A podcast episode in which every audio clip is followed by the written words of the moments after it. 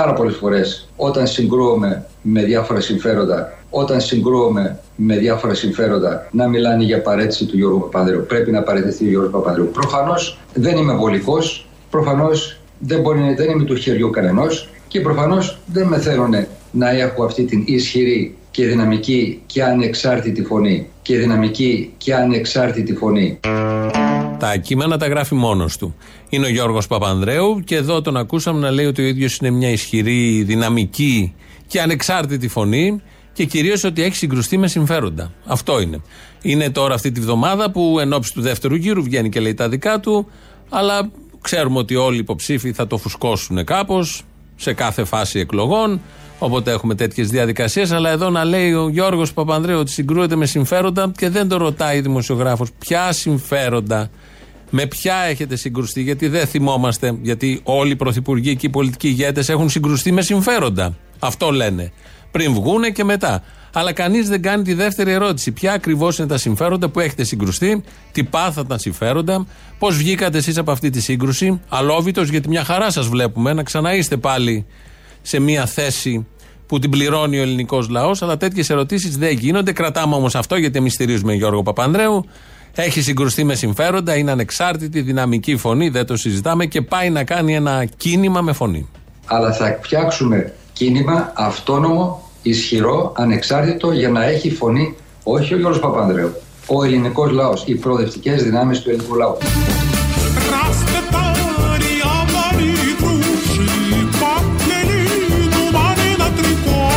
Για να έχει φωνή όχι ο Γιώργος Παπανδρέου, ο ελληνικός λαός.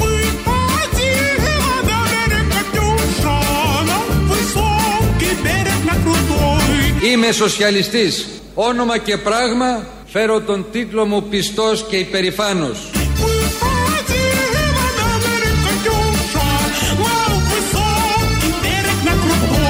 Και αν ήμασταν μια φορά σοσιαλιστές πριν από αυτή την κρίση, τα όσα ζούμε τώρα μας κάνουν δυο φορές σοσιαλιστές.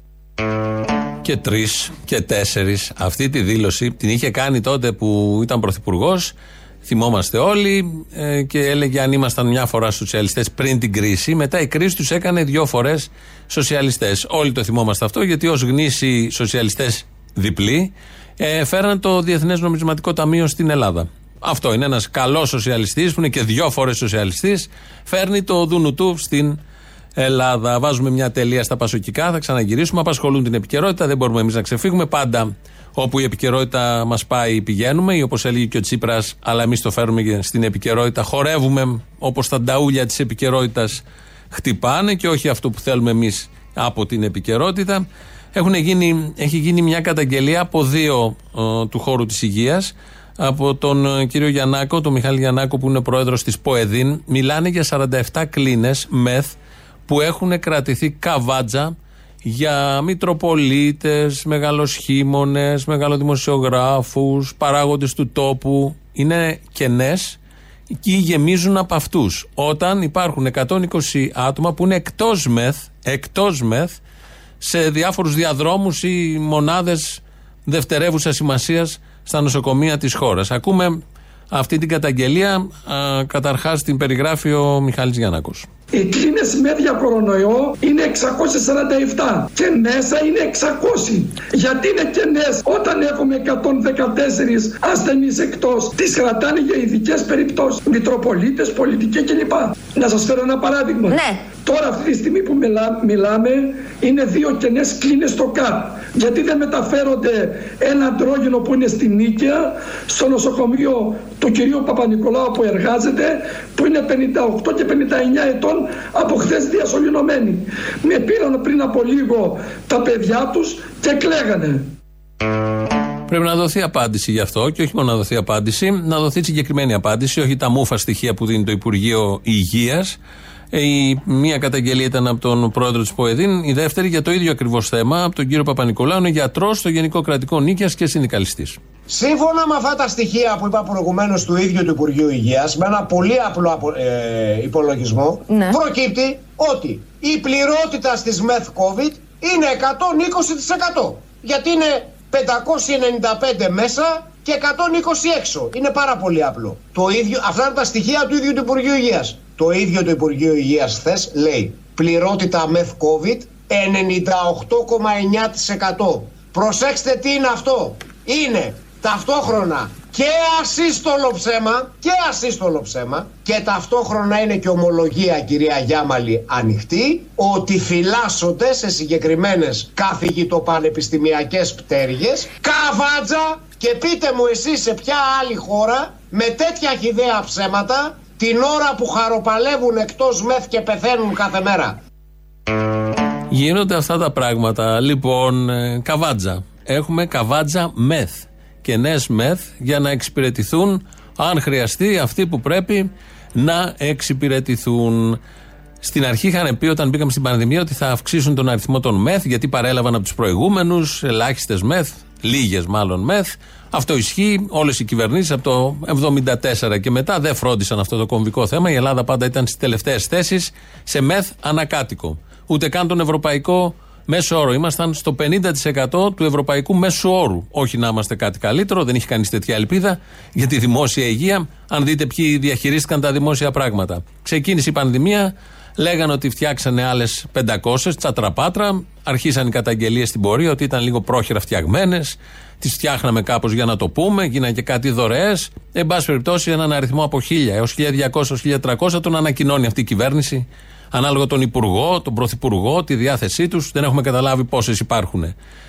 Άρχισαν οι δημοσιογράφοι και οι συνδικαλιστές οι γιατροί να λένε ότι υπάρχει κόσμος στην πορεία που είναι εκτός μεθ. Το διέψευδαν κατηγορηματικά. Ότι δεν ισχύει αυτό, δεν υπάρχει τέτοια περίπτωση. Το ύψιστο αγαθό της υγείας, αυτή η κυβέρνηση των Αρίστων έχει προετοιμαστεί για το δεύτερο κύμα, για το τρίτο και για το τέταρτο. Εδώ και ένα μήνα παραδέχονται όλοι, κυβερνητικός εκπρόσωπος, Θάνος Πλεύρης, πρωθυπουργός δύο-τρεις φορές και σε συνέντευξη και σε τη Βουλή, ότι ναι, έχουμε εκτός μεθ κάποιους. 100-120. Και φτάσαμε προχθές να λέει ότι έχουν την ίδια νοσηλεία σαν να ήταν μέσα στη ΜΕΘ. Το είπε ο Πλεύρης, το βάλαμε και αυτό.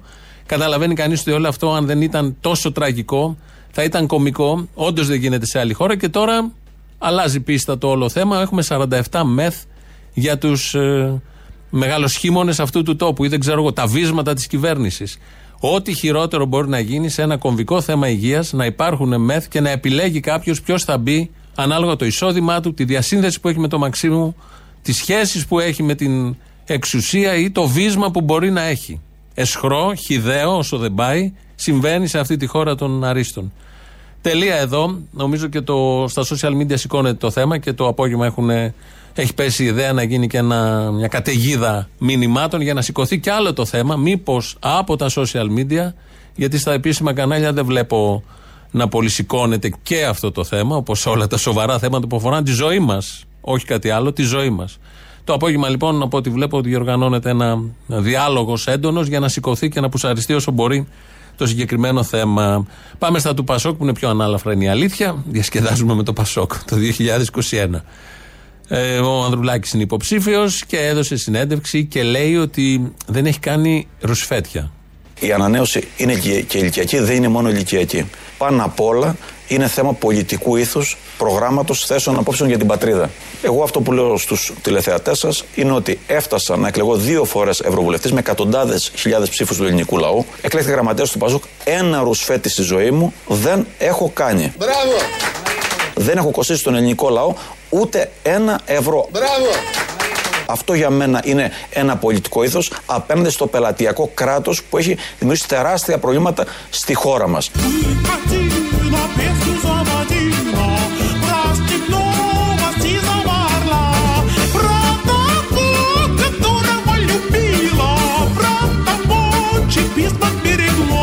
Αυτό για μένα είναι ένα πολιτικό ήθος, ένα πολιτικό ήθος απέναντι στο πελατειακό κράτος που έχει δημιουργήσει τεράστια προβλήματα στη χώρα μας. Ένα πολιτικό ήθος είναι. Δεν, είναι, δεν ήταν γραμματέας του Πασόκ όταν έφτιαχνε το πελατειακό κράτος. Υπάρχει κόμμα που δεν έχει συμβάλει περισσότερο στη δημιουργία πελατειακού κράτους από το Πασόκ. Όταν πας να γίνεις πρόεδρος, κληρονομείς και αυτά. Δεν έχει σημασία αν ο ίδιος δεν έχει κάνει ρουσφέτη, δεν το ξέρουμε, δεν έχει και σημασία. Το κόμμα το έχει κάνει τα ρουσφέτια, μόνο ρουσφέτια. Έτσι πολιτεύτηκε από τον αείμνηστο Ανδρέα Παπανδρέου που χορτάσαμε ψωμί, Από τους Τσοχατζόπουλους, από τους Παπαντονίου, τους Βενιζέλους, τους Σιμίτιδες και όλους τους υπόλοιπους. Τι θα πει, καταγγέλει τώρα, σήμερα, 2021, το πελατειακό κράτος με όλα αυτά που δημιούργησε. Έχουμε ακούσει παλιότερα, επειδή ήταν ευρωβουλευτής, έχει εκλεγεί και γραμματέας, να καταγγέλει τότε το πελατειακό κράτος. Πολιτεύεται καμιά δεκαετία χρόνια ο κύριος Ανδρουλάκης. Έχει καταγγείλει τότε το πελατειακό κράτος που το καταγγέλει τώρα.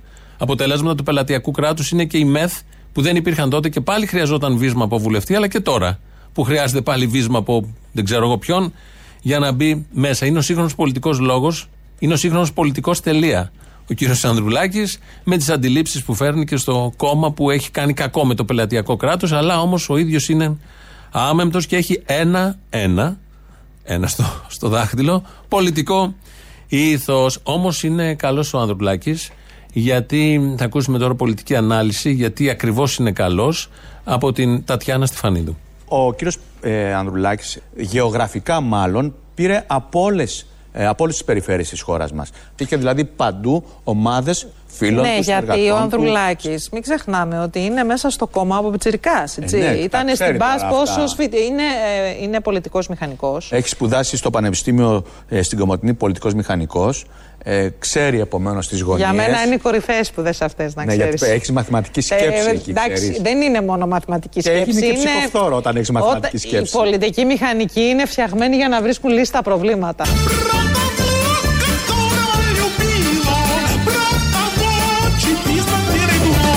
Η πολιτική μηχανική είναι φτιαγμένη για να βρίσκουν λύση στα προβλήματα. Θα σας δώσω άλλο παράδειγμα που αφορά και τον κλάδο των μηχανικών, το επάγγελμά μου.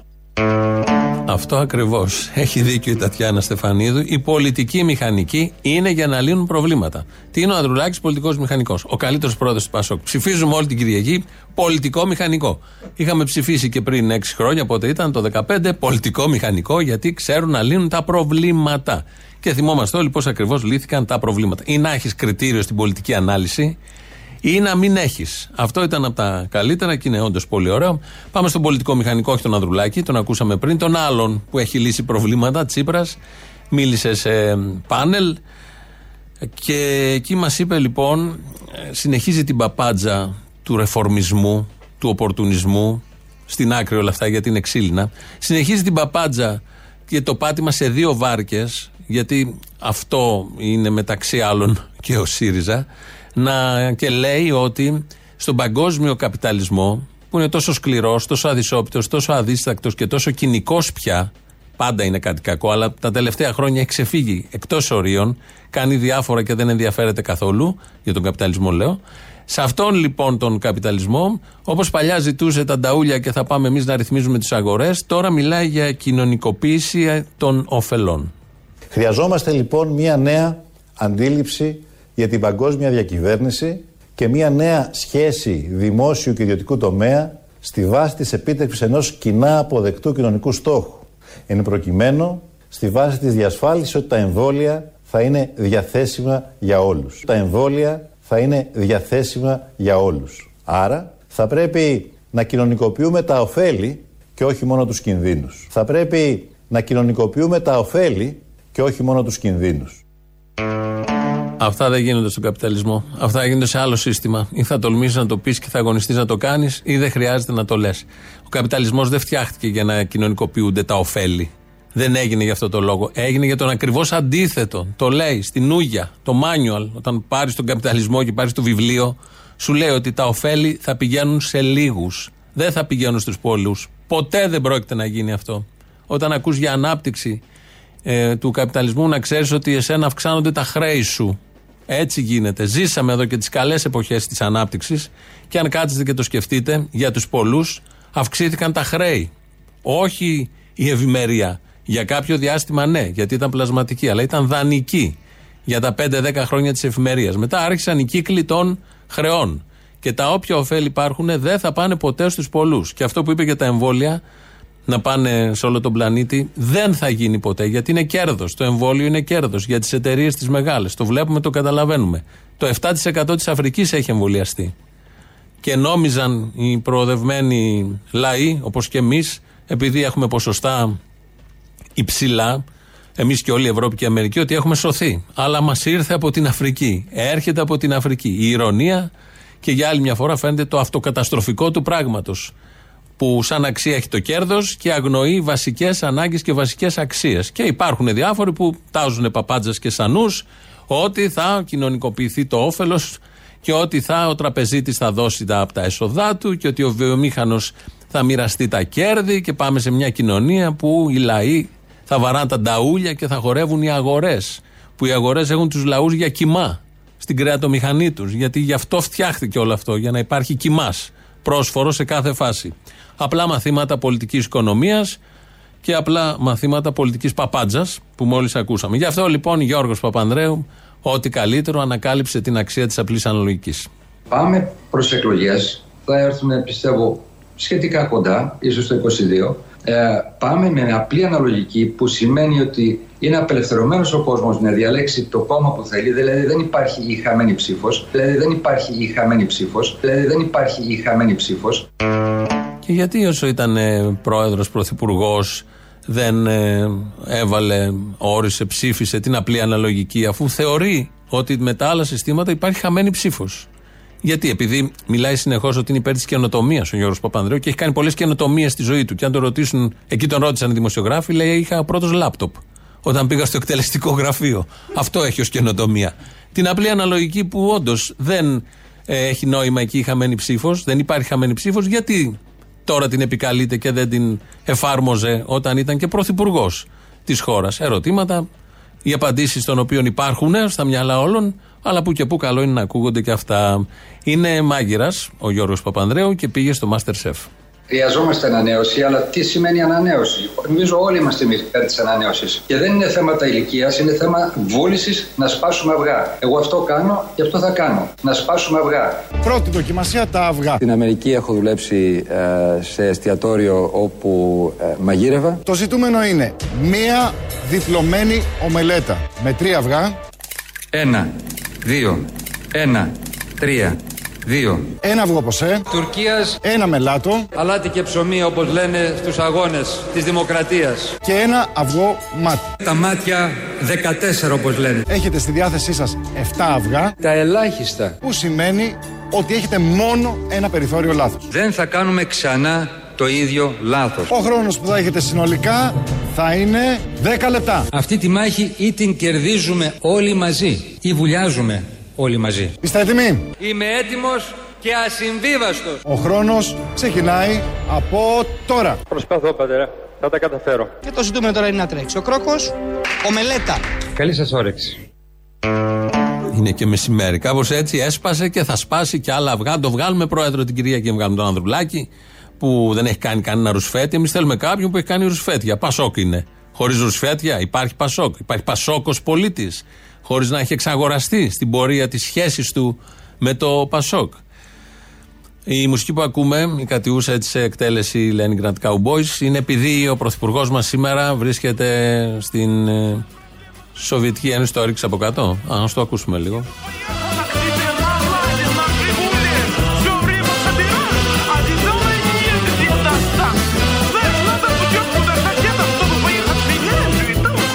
Το ακούμε επειδή ο Πρωθυπουργός είναι στην ε, Ρωσία και θα έχει συνάντηση με τον Πούτιν. Τι σημαίνει καπιταλισμός, έτσι απλά και ωραία. Ε, μια μεγάλη εταιρεία των Ηνωμένων Πολιτειών, η Better.com, better.com, είναι χρηματοπιστωτικός γίγαντας στην Αμερική και ε, έχει απασχολεί χιλιάδες και έγινε μια συνάντηση διαδικτυακή. Ο ΣΕΟ, η ΤΣΕΟ που λέει η Νοτοπούλου, κάλεσε σε διαδικτυακή συνάντηση με τα Zoom και όλα αυτά, με τα ίντερνετ, 900 άτομα να μιλήσουν για την εταιρεία. Φανταστείτε τώρα να είστε εσείς ένας από τους 900 και λέτε με θέλει ο Τσέο να μας πει εκεί για το μέλλον της εταιρείας, δουλειά στην Αμερική, καλή δουλειά, όπως συμβαίνει σε τέτοιες περιπτώσεις. Κράτησε 57 δευτερόλεπτα η. 52 δευτερόλεπτα η συνεδρίαση. Ο Τσέο λοιπόν εκεί είπε το εξής, αφού τους καλωσόρισε. Λέει: Εάν συμμετέχετε σε αυτή την κλίση, είστε μέρος του ατυχούς γκρουπ που απολύεται. Η εργασία σας εδώ πάβει από αυτή τη στιγμή. Και με τη μία, 900 εργαζόμενοι, στελέχη και μη, Έμειναν χωρίς δουλειά. Όχι να πάνε στο λογιστήριο, όχι να τους δουν οι συνάδελφοι, όχι και αυτό το κλασικό που βλέπουμε στις Αμερικάνικες ταινίες να πηγαίνουν με το χαρτόκουτο να χαιρετάνε και να μαζεύουν τα χαρτιά, τα πράγματά τους, εκεί κάτι μελανοδοχεία, κάτι στυλό και τέτοια. Όχι. Το ανακοίνωσε από το διαδίκτυο. Κλείνει μετά μαύρο στο λάπτοπ και φανταστείτε τώρα στη συνείδηση, στο μυαλό, στην ψυχή καθενός από τους 900 τι θα συνέβη; Πώς νιώθεις που κάθεσαι να ακούσει τι θα σου πει ο αρχηγός της εταιρείας και σου ανακοινώνει έτσι ξερά, σκληρά, κοινικά, χωρίς κανένα συνέστημα ότι είσαι εκτός. 20 μέρες πριν τα Χριστούγεννα. Τους πέταξαν στο δρόμο, προφανώς πετιούνται χιλιάδες στο δρόμο και στην Αμερική, αλλά ε, επειδή είναι η, το καθεστώς της δημοκρατίας και της ελευθερίας και δεν υπάρχει τίποτα καλύτερο, όπως λένε πάρα πολλοί, να πάμε να το συζητήσουμε αυτό και με τους 900. Τι ακριβώς αντίληψη θα έχουν. Αυτό το βίντεο το έχουμε αναρτήσει και στο ελληνοφρένια.net.gr. Είναι ένα βίντεο που το έβγαλε το Πάμε. Ε, τον Αμερικάνο, δεν μιλάει ελληνικά. Αγγλικά μιλάει αυτός ο τύπος εκεί με την χαρά, την άνεση ότι έκοψε τα κεφάλια 900 και πήγε παραπέρα και προφανώς θα το πούλησε στου παραπάνω ή στου μετόχου γιατί όλοι αυτοί κοιτούσαν αριθμούς και οι αριθμοί δεν χωράνε μαζί με τις ζωές των 900 και έπρεπε να πεταχτούν στο δρόμο και θα το πούλησε ότι να, εγώ είχα και την τόλμη, γιατί έτσι γίνονται συνήθως αυτά τα στελέχη, έτσι κάνουν. Είχα και την τόλμη να κάνω αυτό το πράγμα και τη μαγιά και τους πέταξε στο δρόμο για το καλό της εταιρείας. Πάντα. Στην πορεία μπορεί και αυτός να πεταχτεί για το καλό της εταιρείας, αλλά σε αυτή τη φάση ανακοίνωσε, είναι η πιο πρωτότυπη ανακοίνωση απόλυσης που έχει γίνει, μπορεί να υπάρχουν κι άλλες, που έχει γίνει ε, έτσι δημοσίως και για τόσους πολλούς ανθρώπους σε ένα δευτερόλεπτο. Σε ένα λεπτό, ούτε καν λεπτό, σε 52 δευτερόλεπτα. Τελεία όλα αυτά. Ο Γιώργος Καπουτζίδης έχει κλέψει την παράσταση για άλλη μια φορά σε μια ημερίδα για τα δικαιώματα, για το ρατσισμό, για τα δικαιώματα των γκέι. Μίλησε με τον δικό του τρόπο, που είναι ένας πολύ ιδιαίτερος τρόπος, είναι η αλήθεια, πολύ ανθρώπινος και αγγίζει καρδιές. Μίλησε για το τι ακριβώς είναι ρατσισμός. Ρατσισμός είναι οι δυσκολίες που πέρασα, οι δυσκολίες που θα περάσουν τα παιδιά που μεγαλώνουν τώρα σε κάποιο σχολείο και ίσως τραβάνε τα ίδια που τραβούσα κι εγώ. Και ρατσισμός είναι, και δεν μιλάει κανείς γι' αυτό, ρατσισμός είναι οι άνθρωποι που φύγανε μόνοι τους σε μεγάλη ηλικία, σε ένα δωμάτιο, γιατί η πολιτεία δεν τους έδωσε ποτέ, ούτε η πολιτεία ούτε η κοινωνία, δεν τους έδωσε ποτέ το δικαίωμα να φύγουν κρατώντας το χέρι του συντρόφου τους. Δεν τους έδωσε ποτέ το δικαίωμα να ζήσουν μαζί, αγαπημένοι, σε ένα σπίτι. Τους ανακαλύψαμε μετά από μέρες από τη μυρωδιά τους. Και η γειτονιά βγήκε και έλεγε ότι ήταν ένα ήσυχο άνθρωπος που δεν έδωσε ποτέ δικαιώματα. Ναι, δεν είχε δικαιώματα. Πώς να δώσει; Για ποιο λόγο, αυτό μόνο απαντήστε μου, για ποιο λόγο είμαι ο άνθρωπος με τα λιγότερα δικαιώματα σε αυτή την αίθουσα. Γιατί είμαι ο άνθρωπος με τα λιγότερα δικαιώματα στη γειτονιά μου, στην πόλη μου. Αυτό δεν το έχω καταλάβει. Αν μπορεί να μου το απαντήσει, έχει καλώ. Θα τη δεχτώ την απάντηση. Αλλά αν δεν έχει απάντηση σε αυτό, πάει να πει ότι κάτι έχει κάνει λάθος και αυτός και ο προκάτοχός του και οι προκάτοχοι των προκατόχων και η κοινωνία μας και η πολιτεία μας.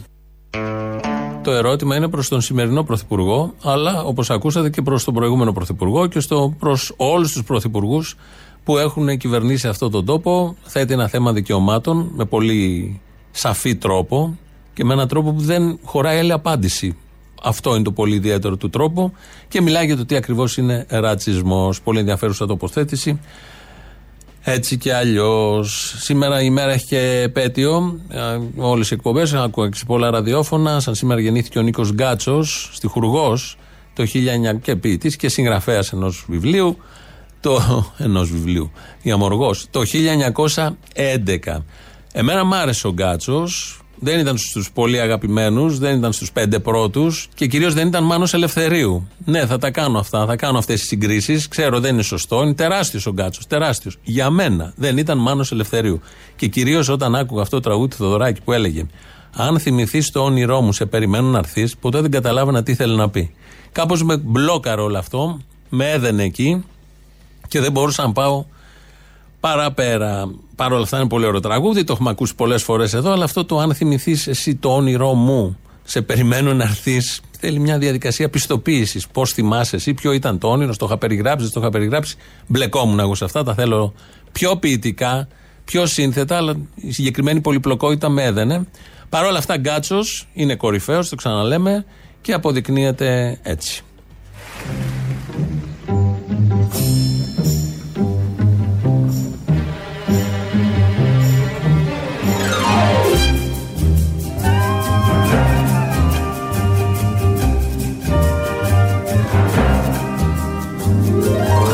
ποιος πονέσαι μέσα στη ζωή.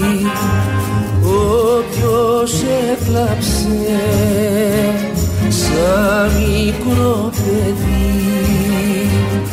Τώρα τίποτα πια δεν σου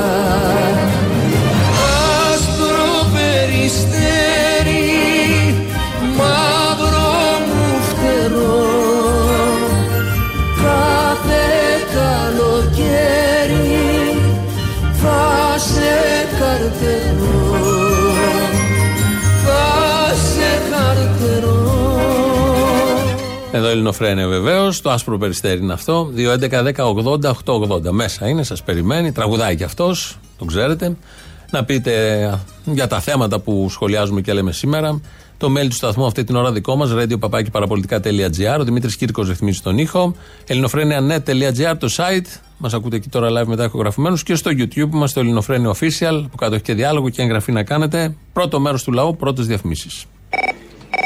Έλα, Αποστόλη. Εγώ δουλεύω στην εστίαση. 25 ευρώ το 8ωρο μαύρο φυσικά. Εχθές, καθώς έκλεινα ταμείο το βράδυ και να πάω στο σπιτάκι μου, βγήκα μείον κάτω από 10 ευρώ. Η αντίδραση του αφεντικού μου ποια ήταν. Ποια ήταν; By the way, πρώτη φορά βγήκα μείον. Γυρνάει και μου λέει: Εγώ αυτά τα λεφτά τα χρειάζομαι. Βάλτε τα από την τσέπη σου. Πάρτα. Αυτή είναι η ανάπτυξη. Η ανάπτυξη έχει φτάσει ήδη στην τσέπη του κόσμου. Αυτή είναι η ανάπτυξη του Μητσοτάκη, του Τσίπρα και όλων αυτών. Τίποτα άλλο. Του δώσει μία να του πεις πάρτα. Πάρτα αφού τα χρειάζεσαι. Όρσε μαλάκα. Φίλε, εγώ σήμερα θα πάω στη δουλειά μου και θα παρετηθώ να πάω σε άλλους τεινάστε. Δεν αντέχω άλλο. Αυτό το πράγμα δεν υπάρχει που συμβαίνει, ειδικά στην εστίαση. Το ξέρω ότι υπάρχει παντού. Δεν γίνεται να δίνω το 30% του μεροκάματού μου έτσι. Από ένα λάθος που κάνανε οι ίδιοι, ειδικά γι' αυτό. Δεν αντέχεται αυτό το πράγμα, να ξέρεις. Πόσα λεφτά ήταν η διαφορά; 7 ευρώ. Εγώ θα το πέταγα κιόλας στα μούτρα. Αυτό θα κάνω σήμερα. Αλλά μην, το, μην πάρει μην πάρεις 5 ευρώ και 2 ευρώ. Πήγαινε κάτω ψηλά. Με 10 λεπτά πέτατα.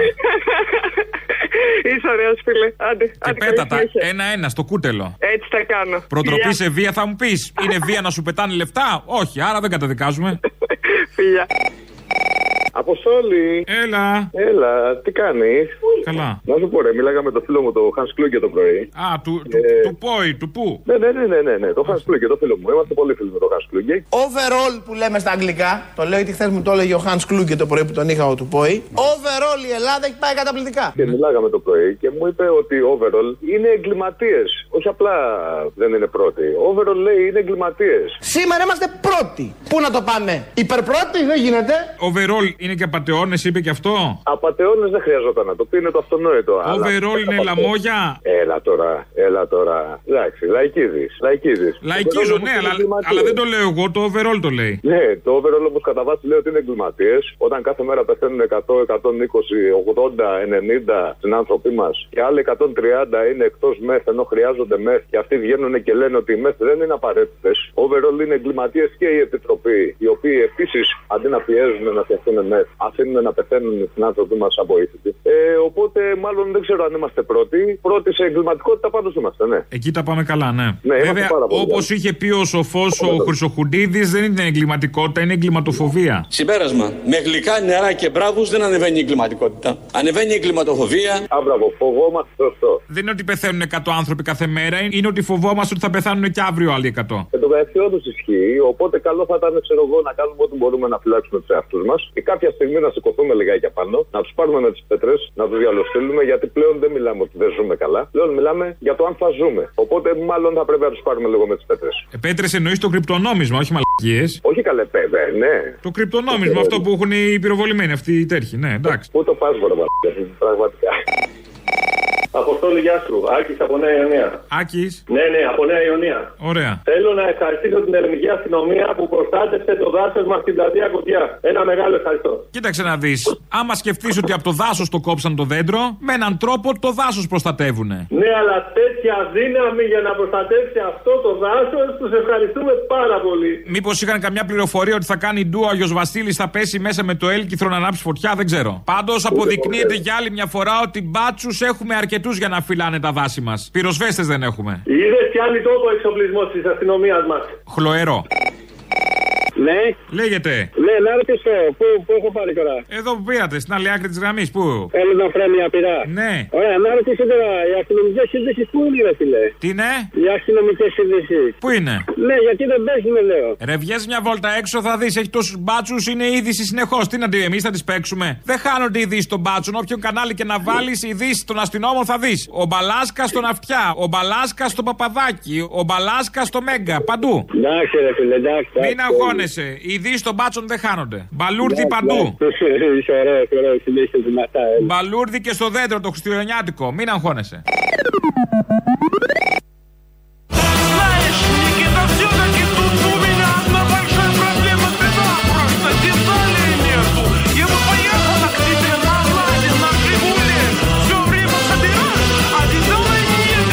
Η Ελλάδα μας όταν παραλάβαμε την διακυβέρνηση της χώρας από τον ΣΥΡΙΖΑ, ε, ήταν στη θέση 19. Από τη θέση 19 που παρέλαβα, σήμερα είμαστε πρώτοι. Πού να το πάμε, υπερπρώτη, δεν γίνεται. Εγώ κόβω το χέρι μου εδώ στον αέρα. Στον αέρα, φέρτε μπαλτά, το κόψω. Το κόψε. Επειδή ψήφισε δεξιά προφανώς. Μητσοτάκι, κατάλαβε και αυτός. Τον είχα για τελευταίο ότι θα καταλάβαινε, αλλά. Συνάδελφε, ταρήφα. Ταξιτζή. Όλη την 5η 9 Δεκέμβρη και ώρα 10 και μισή αύριο δηλαδή. Συγκέντρωση αυτοκινήτων και πορεία διαμαρτυρίας του Υπουργείου Μεταφορών στη Μεσογείο μεταξύ των νοσοκομείων Σωτηρία και Γεννηματά. Έτσι τα μπλέκουν όλα οι ταρήφε. Και το Υπουργείο τους και την πανδημία. Μας στείλαν ανακοίνωση.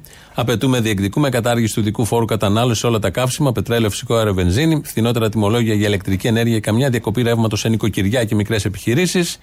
Να παραμείνει το- στο 13% ΦΠΑ και το 22%. Αναστολή κατασχέσεων και την απαγόρευση πληστηριασμών πρώτης κατοικίας. Διαγραφή τμήματος των χρεών τους. Επιδότηση στην αντικατάσταση του αυτοκινήτου ταξί. Απαλλαγή από τα χρέη της πανδημίας. Να μην επιστραφούν οι επιστρεπτές. 12.000 αφορολόγητο τα θέματα τους, τα οποία έχουν ενταθεί και λόγω της πανδημίας. Όλοι λοιπόν αύριο σας καλούν οι επιτροπές αγώνα ταξί. Όλα αυτά από την Ενωτική Προοδευτική Συνεργασία. Ε, 9 Δεκέμβρη, 10 και μισή, στο γνωστό σημείο για να πάτε πορεία με το αυτοκίνητο στο Υπουργείο Μεταφορών. Τελεία. Σε αυτό ο κύριος Βερναρδάκης είναι βουλευτής του ΣΥΡΙΖΑ. Είπε να αγκαλιάσει, βγήκε τηλεφωνική στο πρώτο πρόγραμμα και είπε συνέντευξη, να αγκαλιάσει ο ΣΥΡΙΖΑ τον Ανδρουλάκη και λίγο μετά μίλησε και τον ίδιο το ΣΥΡΙΖΑ. Εάν ο ΣΥΡΙΖΑ δεν ε, λάβει υπόψη του όλες το, το, το σύνολο των διεργασιών που συμβαίνουν αυτή τη στιγμή στην κοινωνία και στην πολιτική κατ' επέκταση, θα περιορίσει το εύρος ας πούμε, της απήχησής του. Και αυτό βεβαίως μ, αργότερα θα έχει σε δεύτερο ή τρίτο χρόνο θα έχει τις δικές του επιπτώσεις. Επομένως πρέπει να το δει. Δεν έχει καταφέρει είναι γεγονός ότι ούτε στο οργανωτικό πεδίο έχει καταφέρει να φτιάξει ένα μοντέλο κόμματος που να είναι πολύ συμπεριληπτικό και ταυτόχρονα καθαρό. Έχει, έχει ένα έλλειμμα ακόμα. Δηλαδή ότι θέλει να δώσει μια όθηση στην ελληνική κοινωνία, αλλά δεν έχει όμως ξεκαθαρίσει τις ευθύνες του σε σχέση με τη δική του διακυβέρνηση. Άρα εδώ υπάρχει μια, μια θολή, αν θέλετε, εικόνα, η οποία παρισφρεί και σήμερα στις θέσεις του. Δηλαδή είναι περισσότερο, δεν έχουν γωνίες οι θέσεις του ορισμένες φορές. Πρέπει να αποκτήσει περισσότερες γωνίες και ταυτόχρονα πρέπει στο οργανωτικό του και στο κοινωνικό του κομμάτι να γίνει πολύ πιο συμπεριληπτικό, πολύ πιο μαζικό. Χρειάζεται, χρειάζεται σε πάρα πολλά πράγματα να την κάνει ακόμα πιο καθαρή. Τη θολή εικόνα. Το λέει ο βουλευτής, ο κ. Βερναρδάκης, ο οποίος ήταν και στενός συνεργάτης του Αλέξη Τσίπρα, τότε με τις δημοσκοπήσεις που τους παρουσίαζε πρώτους και ήρθε η δεκάρα από τον Κυριάκο Μητσοτάκη. Θα γίνουν όλα, είμαι σίγουρος θα γίνουν όλα. Αυτά που έθεσε ο Βερναρδάκης και αυτά που έχουν θέσει και οι υπόλοιποι, γιατί σιγά σιγά ξεπετάγονται διάφοροι βουλευτές και θέτουν θέματα για τα ΟΣΥΡΙΖΑ. Ειδικά η διαδικασία του Πασόκ έχει δημιουργήσει μια μηχανία. Αλλά θα λυθούν, είμαι σίγουρος, όπως έχουν λυθεί όλα τα προηγούμενα θέματα με μαεστρία, με πολιτική σοφία και με την αποτελεσματικότητα που ξέρουμε ότι διακρίνει τους πολιτικούς μηχανικούς. Ο Άρης Σερβετάλης ε, είναι στο Άγιο Όρος, στη Μητρόπολη, στη Μητρόπολη, στη Μονή Βατοπεδίου. Δίπλα είναι ο Εφρέμ, ο οποίος μας τον παρουσιάζει και ο Σερβετάλης μιλάει για τον Αγιούλη. Μαζί μας είναι και ο κύριος Σερβετάλης, ο Άρης. Εύχομαι ο, ο Άγιος Νεκτάριος που τόσο αγαπούσε και τη, την υπεραγία Θεοτόκο να μας προστατεύει και να μας ευλογεί.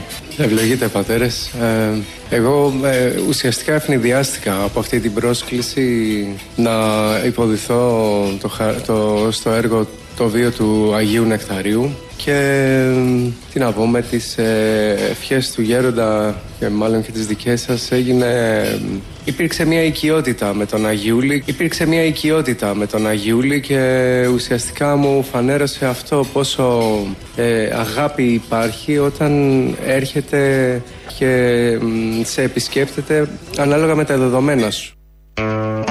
Εδώ ο Σερβετάλης έχει πάθει σύνδρομο αυτιά που μιλούσε για τα ενσημάκια, τις συνταξούλες. Έτσι λοιπόν η συνάφεια με τον Αγιούλη, τον Αγίο Νεκτάριο εννοεί, είναι του Αγίου, του Αγιούλη Νεκταρίου. Η μεθαύριο είναι του Αγιούλη Σπυρίδωνος. Οι προχτές του Αγιούλη Νικολάου είναι αυτή η οικειότητα. Τα έχουμε πει και τις προηγούμενες μέρες. Λαός τώρα, μέρος δεύτερον. Ναι, καλημέρα. Καλημέρα. Ε, μια πληροφορία θα ήθελα γιατί μόνο από σοβαρές εκπομπές μαγκαζίνο, παύλα διασκεδαστικές εκπομπές τέτοιου τύπου μπορώ να αποκτήσω τέτοια πληροφορία. Έμαθα ότι έχετε το τηλέφωνο του Αγίου Αυξηδίου. Εμείς. Αληθεύει. Ο καθένας έχει κάποιους Αγίους που είναι περισσότερο οικοί, όπως και με τα τηλέφωνα. Κάποιοι είναι στα αγαπημένα μας. Άγιε του Θεού Αυξήριε. Λέω του Αγίου Αυξηρίου. Αύξησε την πίστη μου. Ε, εντάξει, τώρα, δεν θέλω να δίνω δικαιώματα. Ναι, το έχουμε. Και τι έγινε; Κοίτα να δεις τώρα, θα σου πω, άκου να δεις τώρα. Ο πώς άλλος έχει έχει κατα- επιστολές του Εγώ- Ιησού. Δεν έχω εγώ του Αγίου Εγώ με το- Αυξεντίου. Γράφει ο ίδιος ο Ιησούς Χριστός επιστολή δική του, δικές του. Ναι, μωρέ, κοίτα να δεις, Εγώ με τον Άγιο Αυξίδιο έχουμε προϊστορία. Έχω προσευχηθεί πολλές φορές να μου αυξήσει το εισόδημα. Ε, Και με γράφει, κυρίως με γράφει τα χέρια του. Αλλά ρε παιδί μου, κοίτα να δεις, Έχω σ- με, το ξανά ε, με, προσευχόμουν, αυτός με έγραφε. Εγώ, και τράβουσα κάποια στιγμή και μου λέει, μη στραβώσει, μου λέει, πάρε με κάποια στιγμή στο τηλέφωνο να τα πούμε. Μου το κλείνει, του λέω κοίτα να δεις, του λέω δεν έχω το τηλέφωνο, μου λέει θα το βρεις, πού να το βρω; Ακούω όμως τώρα με μεγάλη ικανοποίηση, το έχετε εσείς στο τηλέφωνο. Ναι, ναι. Και θέλω να μου δώσει το τηλέφωνο. Θέλω να μου δώσει το τηλέφωνο γιατί θέλω να μου αυξήσει το εισόδημα, ας πούμε. Και πόσες φορές έχω προσευχηθεί. Δεν μου το αυξάνει, ας πούμε. Λέω του Αγίου Αυξηρίου. Αύξησε την πίστη μου. Ε, εντάξει, ε, καταλαβαίνεις τώρα ότι. Μήπως δεν κάνεις καλές προσευχές; Κοίτα να δεις, έχω τσοντάρει κιόλας. Έχω μαζί με προσευχές, έχω κάνει και δωρεές. Εγώ ξέρεις γιατί λέω δεν γίνεται τώρα. ο, Πρέπει το, τον Άγιο να τον γλυκαίνει και λίγο. Με ένα κερί, με ένα αυτό, με ένα κάτι ρε παιδάκι μου. Εγώ τα έχω κάνει όλα τα σωστά. Αλλά το εισόδημα μειώνεται αντί να αυξηθεί. Θέλω να του πάρω λοιπόν ένα τηλέφωνο, να συνεννοηθούμε γιατί πιστεύω ότι είναι αλλιώς να μιλάς. Να σε στείλω Βελόπουλο που έχει τις προσβάσεις. Ναι, έχει και τον ταχυδρομικό κώδικα αυτός γιατί θέλει επιστολές. Ε, ξέρει πράγματα τώρα, δεν ξέρω και εγώ μη φοβάμαι ότι δεν θέλω να, να εκτεθώ, ούτε να σε κρεμάσω και εσένα, είναι κρίμα. Όχι, όχι, έχει δίκιο, έχει δίκιο. Πάντω εντάξει, να ξέρεις ότι εγώ το φιλικό πάντα έτσι το λέω ότι μια προσευχή στον Άγιο Αυξίδιο ποτέ δεν έβλαψε, να ξέρετε. Όχι, Δεν μπορεί- συμφωνώ, συμφωνώ, συμφωνώ. Να κάνουμε. Προσευχή τα χείλη σου; Τα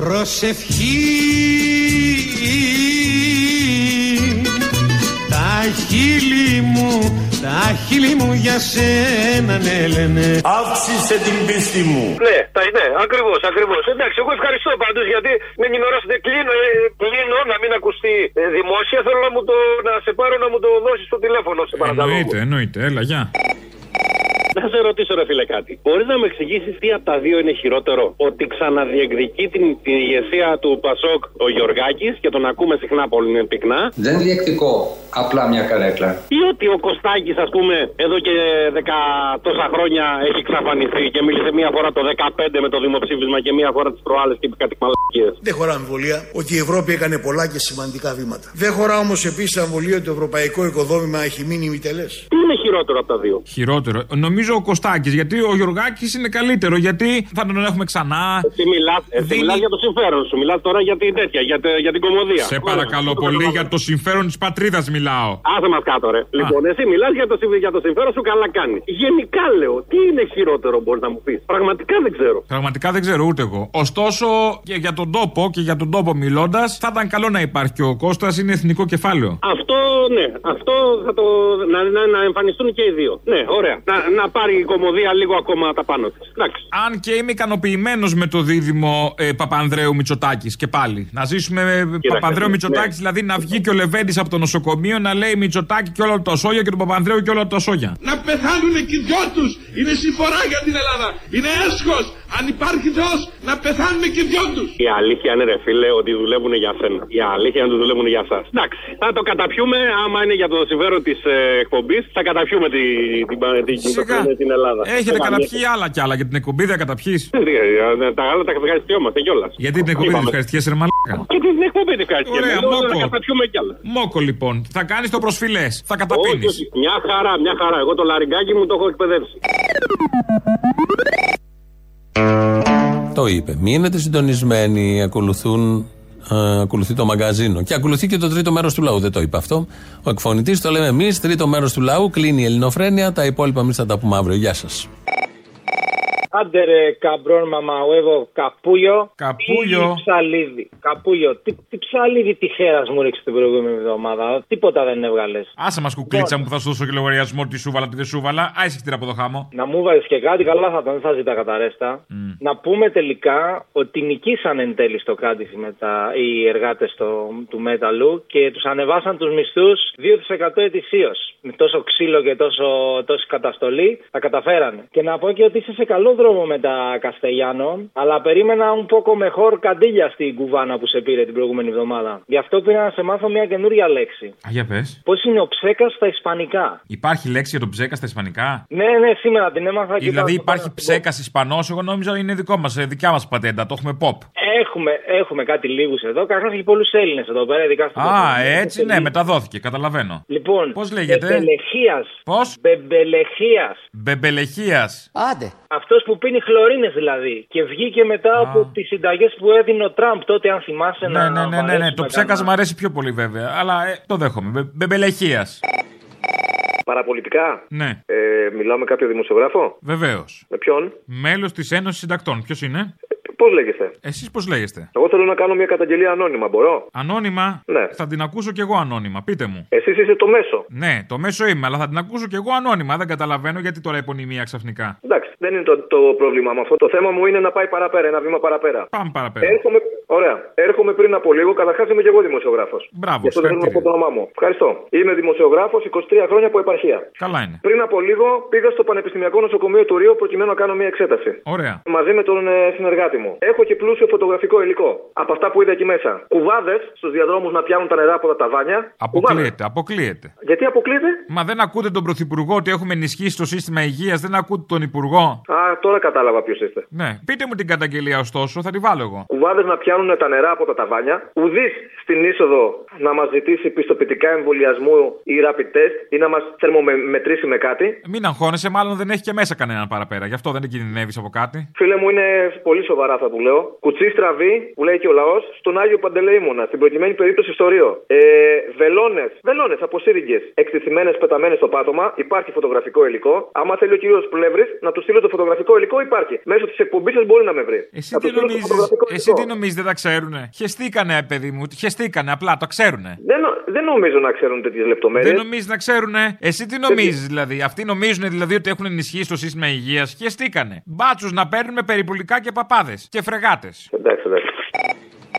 Πού είσαι, έφαγα τον κόσμο όλο να σε βρω. Πού είσαι, Πού είσαι, πού είσαι, Έφαγα τον κόσμο όλο να σε βρω Μαγειρεύω εδώ με τον άλλο το βλαμμένο. Ναι.